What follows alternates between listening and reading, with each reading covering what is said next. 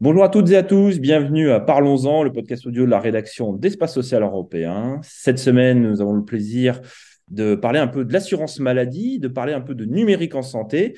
Et nous avons le plaisir d'accueillir, et j'espère qu'elle m'entend bien, Laurie Sofiati. Bonjour Laurie. Bonjour. Alors Laurie, pour ceux qui ne la connaissent pas, elle est un petit peu nouvelle à l'assurance maladie. Ça fait quelques mois qu'elle est arrivée, mais elle est donc responsable du département télésanté et innovation numérique à la CNAM. On va parler un petit peu de savoir quel est le périmètre recouvert par euh, ce département, comment tout cela s'articule dans la galaxie assurance maladie, si je puis m'exprimer ainsi. Et surtout, on va parler un peu de numérique, d'innovation, comment, euh, euh, quelle est la feuille de route, comment se structure ce département pour accompagner les mutations hein, qui, qui vont être opérées dans les prochains mois et prochaines années dans notre système de santé, tant au niveau de la ville que au niveau hospitalier et surtout du point de vue du patient. Laurie, première question. Donc, ça fait quatre mois que ce département est créé qui la compose, comment il se positionne, entre guillemets, dans l'organigramme de la CNAM, pour qu'on y voit un peu plus clair alors, concernant l'organigramme, le département est directement rattaché à Marguerite Casneuve, la directrice déléguée. Euh, et ce rattachement, euh, il a été voulu pour permettre justement au département de jouer un véritable rôle de coordination entre tous les départements métiers sur ces questions du numérique en santé, puisque euh, jusqu'à présent, et c'est bien normal, chaque département, en fonction de ses spécificités métiers, approcher, approcher ces sujets-là euh, sans forcément qu'il y ait euh, une doctrine d'ensemble ou un fil directeur d'ensemble sur ce que pouvait être la doctrine consolidée de l'assurance maladie en matière de numérique en santé. Donc c'est euh, c'est véritablement cette volonté qui a justifié ce, ce positionnement du, du, département. Et euh, pour l'instant, je suis seule euh, dans le département puisque une de mes premières missions, c'est donc de constituer euh, l'équipe et donc à terme, on sera à 6 puisque je serai accompagnée euh, de profils de haut niveau avec un médecin expert en santé publique, euh, un économiste de la santé, un coordinateur technique et puis deux chargés de mission. Euh, L'idée, voilà, c'est de commencer avec une équipe resserrée euh, pour pouvoir bien monter le pilotage en interne, bien pouvoir poser les bases de cette doctrine de l'assurance maladie. Et puis le département aura évidemment vocation à prendre de l'ampleur au cours euh, au cours du temps. Et euh, j'espère, normalement, on devrait pouvoir avoir l'équipe au complet euh, d'ici fermé début juin et donc avoir voilà le maximum d'impact possible avec ce collectif constitué. Donc à la fois un pôle d'expertise technique et entre guillemets technologique si je ou numérique et en même temps une expertise médicale, c'est-à-dire vraiment comprendre entre guillemets tout l'écosystème quoi. Exactement. En fait, c'est véritablement c'est sur ces deux pieds qu'il faut qu'on avance. Aujourd'hui, le numérique en santé, on le voit et c'est normal euh, que ce soit de la part des acteurs institutionnels ou de l'écosystème en général. On a une approche qui était euh, centrée beaucoup sur les outils, sur la technique et c'était normal. C'était aussi le sens de la feuille de route du numérique euh, en santé précédente puisqu'on avait un retard important d'un point de vue technologique. Donc, c'était normal de, de, de commencer par par, cette consolidation, entre guillemets, des prérequis technologiques et techniques. Mais aujourd'hui, nous, ce qu'on veut du côté de l'assurance maladie, c'est vraiment pousser les usages. Euh, on pense que voilà, on est suffisamment mûr entre guillemets du point de vue des, fondations pour pouvoir passer à l'étape d'après, qui est celle des usages, qui est celle de l'adoption, parce que euh, le numérique en santé, évidemment, si on veut qu'il puisse avoir ce levier de transformation de notre système de santé, si on veut qu'il puisse faciliter l'accès aux soins, faciliter le travail des professionnels de santé, euh, il faut évidemment que euh, les outils soient largement adoptés et utilisés par tous les acteurs de santé et les patients. Donc aujourd'hui, c'est vraiment sur, euh, sur ces usages-là et leurs bénéfices et leurs intérêts qu'on veut, qu'on veut travailler on va en revenir, parce que c'est évidemment le cœur du podcast dans, quelques minutes. Juste une petite question toujours un petit peu pour comprendre, parce qu'il euh, y a bon nombre d'acteurs qui interagissent sur les questions du numérique. On, sait qu'on a les délégations interministérielles, euh, on a l'agence du numérique en santé. Vous travaillez avec ces entités-là ou on est encore un petit peu sur chacun, sur son domaine de prédilection et vous, vous êtes vraiment sur un prisme, euh, entre guillemets, outil lié à l'assurance maladie, l'activité de l'assurance maladie? Alors non, on travaille tous euh, tous ensemble et, de manière euh, très euh, fructueuse. On a en fait on a moi je, je, je, travaille beaucoup donc avec la délégation du numérique en santé, que ce soit sur les sujets d'innovation numérique ou sur les sujets de mon espace santé, sur la création des, référentiels sectoriels, mais on, y reviendra après. Mais voilà le, genre de, de, mission conjointe que l'on mène. L'idée, c'est évidemment chaque acteur institutionnel a son champ de compétences, son périmètre, mais on le sait encore une fois, euh, si on veut passer à l'étape d'après, il faut tous qu'on travaille euh, ensemble de manière cohérente, qu'on avance tous dans la même direction. Et donc, euh, la création de ce département pour l'assurance maladie, c'est évidemment s'occuper des sujets propres à l'assurance maladie, mais c'est aussi lui permettre de euh, venir euh, jouer voilà ce rôle, de venir compléter euh, l'écosystème institutionnel tel qu'il existe aujourd'hui, avec encore une fois voilà cette volonté de, de vouloir monter monter en charge sur la partie usage. Donc, on travaille évidemment en étroite collaboration avec la DNS, avec l'ANS, avec les directions du, du, du ministère. Tout ceci se fait de manière concerté et fluide.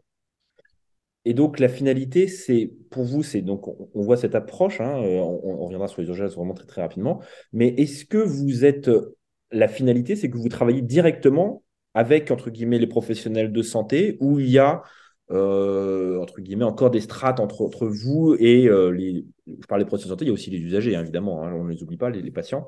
Donc voilà, c'est un petit peu votre positionnement et votre, entre guillemets, le pipeline, si je puis m'exprimer ainsi. Alors, pour, les, pour ce qui est la relation directe aux professionnels de santé, euh, pour l'instant, il faut, faut encore qu'on la structure, mais euh, j'ai été déjà, enfin, le département a été déjà sollicité par des fédérations sur des sujets euh, précis comme la télésurveillance ou autre. Et donc là, évidemment, on se tient à disposition, le département est à disposition de, de toute de tout professionnel euh, ou en tout cas à un niveau de tête de réseau qui voudrait euh, nous solliciter pour nous faire part de remontées de terrain ou au contraire euh, nous nous, nous alerter sur des sur des évolutions réglementaires. Donc évidemment nous on est on est on est ouvert et disponible pour discuter échanger directement.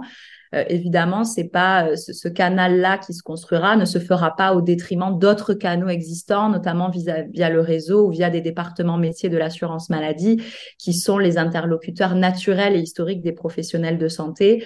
Nous, on se tient à disposition et on viendra en complément sur des sujets précis qui appellent une expertise euh, propre au département. Donc, on fait remonter chez vous. Faites un peu schématisme. Exactement. Et pour les patients, c'est un peu la même chose. On a déjà commencé à travailler avec euh, des associations euh, de patients. Euh, on est aussi en train d'essayer de travailler avec des têtes de réseau associatives sur au sujet de l'inclusion numérique, de la formation, de l'accompagnement des patients. Mais là aussi, s'il y a des choses à faire remonter directement par euh, notre réseau des caisses, qui est quand même euh, la force et le bras armé de l'assurance maladie, c'est eux qui sont sur le terrain, c'est eux qui connaissent le mieux les, les, les acteurs. Euh, l'idée, voilà, encore une fois, c'est de venir en complément des canaux ouverts et existants, et c'est de permettre à ces canaux ouverts et existants qui parfois étaient peut-être un peu embêtés sur les questions du numérique en santé, parce que au sein de la CNAM, encore une fois, il n'y avait pas un département identifié vers lequel se tourner ça permet en fait, si vous voulez, de, pouvoir faire euh, circuler l'information dans les deux sens, à la fois que eux nous remontent l'information et à la fois que nous on puisse leur faire redescendre sur des éléments de doctrine pour s'assurer encore une fois d'une réponse cohérente de la part des caisses sur tout le territoire. Alors, vous avez dit dans votre propos préliminaire un truc très juste, c'est on a développé tout un tas de choses. Donc, on a, euh, entre guillemets, le, catalogue euh, numérique de l'assurance maladie et globalement, entre guillemets, du, secteur de la santé en France s'est considérablement développé ces, dernières années, ces derniers mois.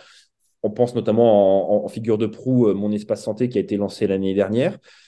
Et la question que j'allais vous poser, c'était ça, et vous l'avez euh, abordé, c'était, a priori, on ne pêche pas maintenant sur les questions de, technicité des outils, qui sont globalement tous très performants. On voit même, euh, il faut dire qu'il y a vraiment un gap qui a été fait dans le terme de, l'approche pédagogique des choses et du côté intuitif, hein, parce que pour les plus anciens d'entre eux qui ont vu la première version du DMP et, mon espace santé, on est des années-lumière en termes d'intuitivité. La, la question, le débat, c'est maintenant, c'est on a les outils, il faut qu'on les utilise. C'est ça un peu, trop guillemets, le, le, le, combat, euh, guillemets, ultime, je dirais, pour vous?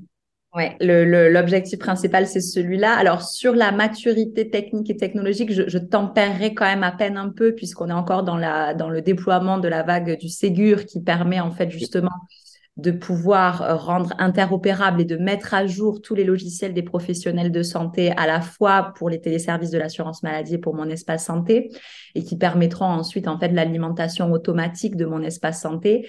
Et en fait mon espace santé pour prendre cet exemple là euh, l'usage sera fonction du niveau d'alimentation. Donc, on voit bien que on a quand même une partie de l'usage qui dépend euh, évidemment de la, de, la, de la maturité technique et technologique qui en sera le support. Et donc, sur mon espace santé, on, voilà, on y va. Il y a eu beaucoup d'argent qui a été investi. Le Ségur, c'est 2 milliards d'euros. Euh, donc, euh, donc, on s'est donné les moyens de mettre à jour ces logiciels-là. Et effectivement. Le cercle vertueux, hein, c'est ce qu'on s'était dit. Exactement. C'était ça. Pour mon espace santé, c'est vraiment alimentation, usage et alimentation. Donc, du côté des professionnels de santé qui sera possible lorsque tous les logiciels seront mis à jour, interopérables avec une alimentation euh, automatique. Et du côté euh, des patients, il faudra effectivement développer, euh, développer l'usage. on a déjà mis des choses en place, hein, nous, du côté de l'assurance maladie pour mon espace santé, pour, pour encore une fois prendre cet exemple-là, avec des ambassadeurs d'inclusion euh, du numérique où on va en fait euh, euh, chercher à accompagner les personnes qui veulent utiliser mon espace santé, à aussi proposer des modules de formation.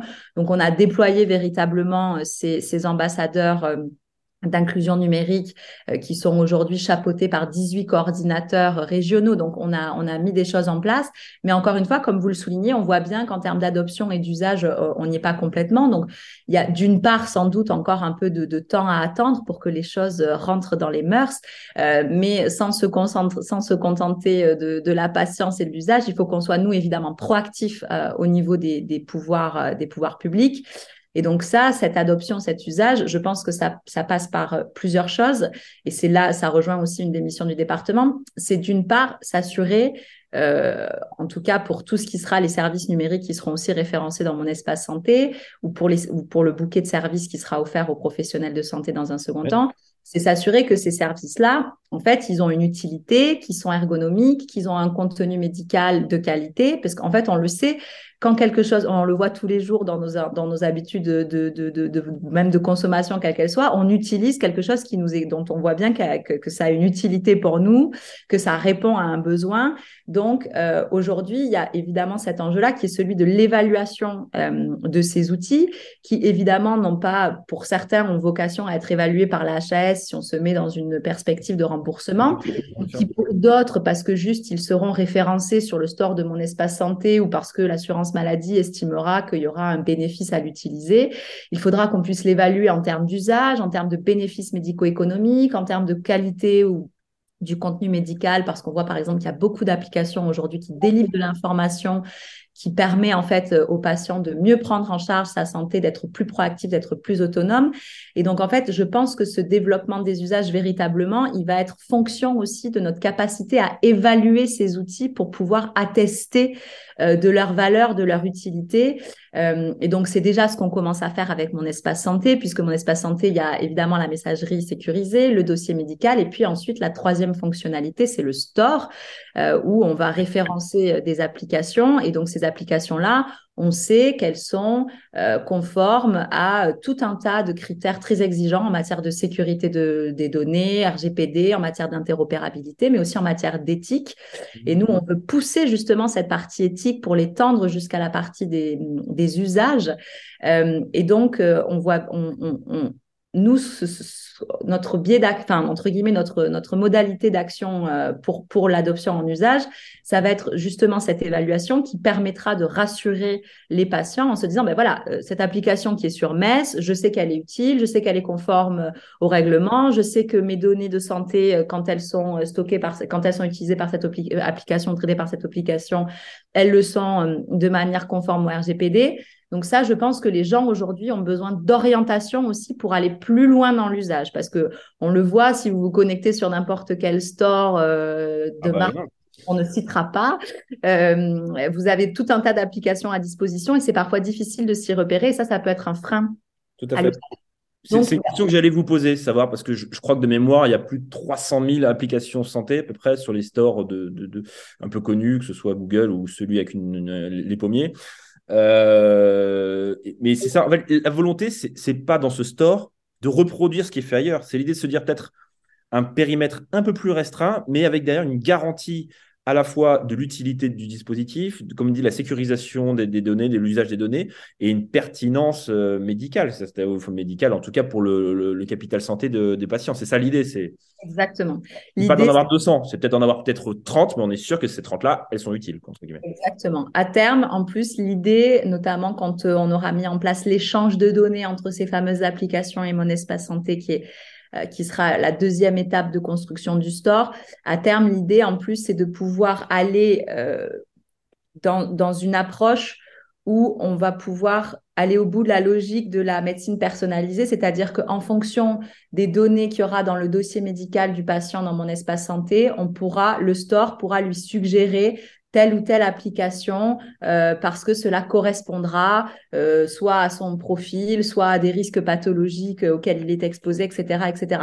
Donc l'idée du store, c'est vraiment de pouvoir euh, référencer des applications qui sont certifiées par la puissance publique, mais aussi de pouvoir aller plus loin dans la prise en charge et dans l'accompagnement des patients en leur disant mais regardez, il y a ça qui existe et si et, si et par rapport à votre profil, cette application-là, elle peut répondre à votre besoin d'accompagnement d'information, etc. Et ça, c'est vraiment l'idée euh, qui sera voilà qui sera mise en œuvre à, plus ou moins moyen terme avec euh, l'échange de données.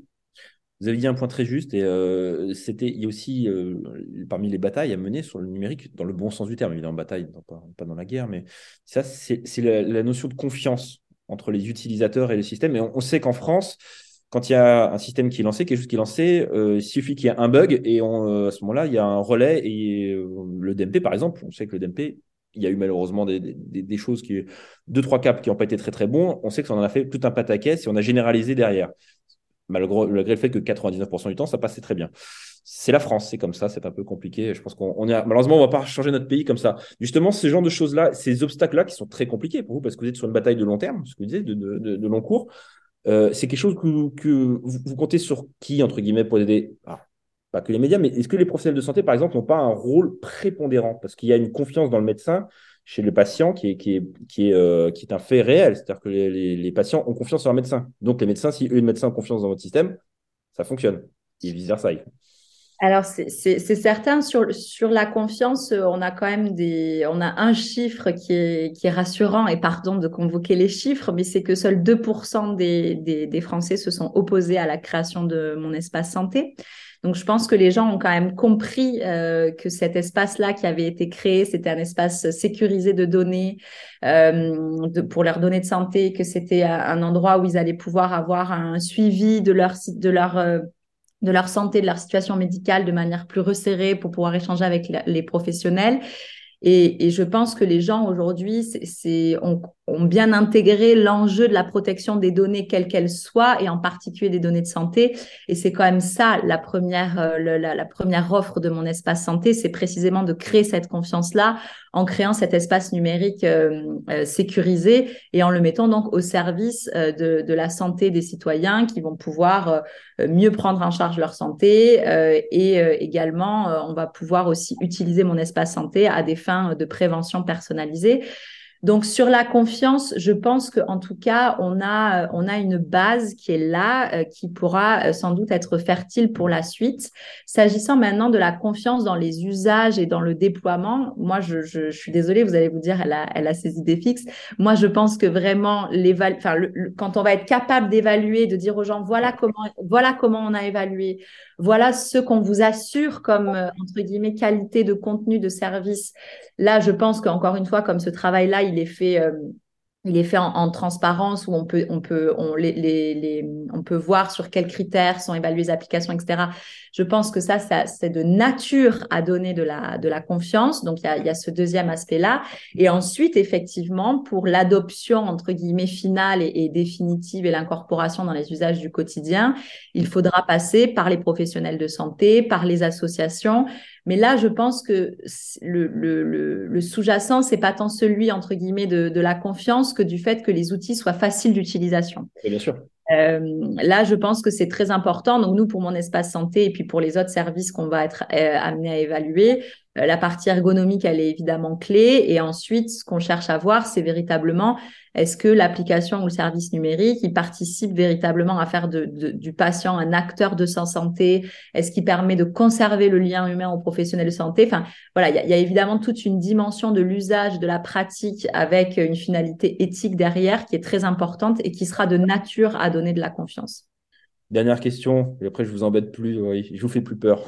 Allez, vous venez d'arriver, mais vous avez un regard un peu extérieur. Vous pensez que on, entre guillemets, on va y arriver, on va passer ce cap, se franchir ce cap qui fera, comme chez nos voisins européens, hein, qui pour, pour une, grande partie d'entre eux ont basculé sur des usages du numérique au, quotidien sans que tout ça ne fasse un, un pataquès. Quoi. Là, vraiment, la dynamique, elle est enclenchée, c'est bon? Oui, la dynamique est la dynamique est enclenchée. Je pense que vraiment mon espace santé ce sera le, le moteur euh, justement de, de, cette dynamique et que donc là, enfin voilà, mon espace santé ça, ça a été créé il y a un an. On voit que déjà il est fortement alimenté euh, de documents que les professionnels de santé, alors même comme ce qu'on a dit tout à l'heure, que les logiciels ne sont pas encore complètement opérables. Il y a eu plus de 110, 000 110 millions de documents pardon qui ont été versés euh, depuis depuis un an. Donc c'est très important. C'est huit fois plus que sur la décennie passée. Euh, et donc ça, je pense que vraiment mon espace santé sera sera le moteur. Ensuite, il y a évidemment ce qu'on s'est dit également plus tôt, il y a la question du dernier kilomètre. Et donc là, l'assurance maladie évidemment joue un rôle central via son réseau pour euh, permettre euh, l'adoption et les usages par les professionnels de santé et par, euh, et par les patients. Et ça, on va pouvoir le faire de manière d'autant plus confortable qu'on sera capable d'évaluer, qu'on sera capable d'objectiver euh, le bénéfice attendu euh, de certains services numériques. Et c'est tout l'objet de, de, de, de, la mission du département qui est vraiment de monter sur cette partie évaluation. Et, et ensuite, bah, tout naturellement, une fois qu'on a repéré l'innovation, qu'on l'a évaluée, qu'on se dit, bah, voilà, celle-là, il faut qu'on la déploie parce qu'elle répond à des besoins réels, c'est justement faire cet effort de, dernier kilomètre. Euh, et donc là, euh, toute l'assurance maladie et tout le réseau est, mobilisé. On va bien continuer à se structurer entre nous en interne pour apporter une réponse efficace euh, aux acteurs de réseau. On a quand même déjà les hum, délégués du numérique en santé, anciennement conseillers informatiques et santé, qui sont très mobilisés qui ont, et qui font un travail vraiment très important auprès des professionnels de santé pour les accompagner. On a nos ambassadeurs d'inclusion numérique qui sont également développés, déployés pour euh, pour l'adoption de, de, de MES. Donc voilà, on va on va continuer cette approche euh, multicanale, comme on dit aujourd'hui, de manière consacrée pour faciliter véritablement l'adoption. Et moi, voilà, je, je, pense vraiment que la, la, capacité de la puissance publique à, à orienter les professionnels euh, et euh, les patients euh, dans ce paysage foisonnant et varié aujourd'hui des services numériques en santé, c'est un levier très important justement pour passer ce cap de l'adoption et de l'usage. Merci beaucoup. Merci beaucoup, Laurie Sofiati, de nous avoir consacré un peu de votre temps, d'avoir précisé un petit peu donc, la doctrine et la feuille de route de, votre service, et, mais globalement de l'assurance maladie sur les questions de, de numérique et du déploiement de tous ces services dans les, les, mois et années à venir. Merci beaucoup. Merci. Merci. Merci à toutes et à tous de nous avoir écoutés. Ben, écoutez, on se retrouve très prochainement pour un autre podcast de la rédaction d'Espace Social Européen. Très bonne fin de semaine à tous et à très bientôt. Au revoir.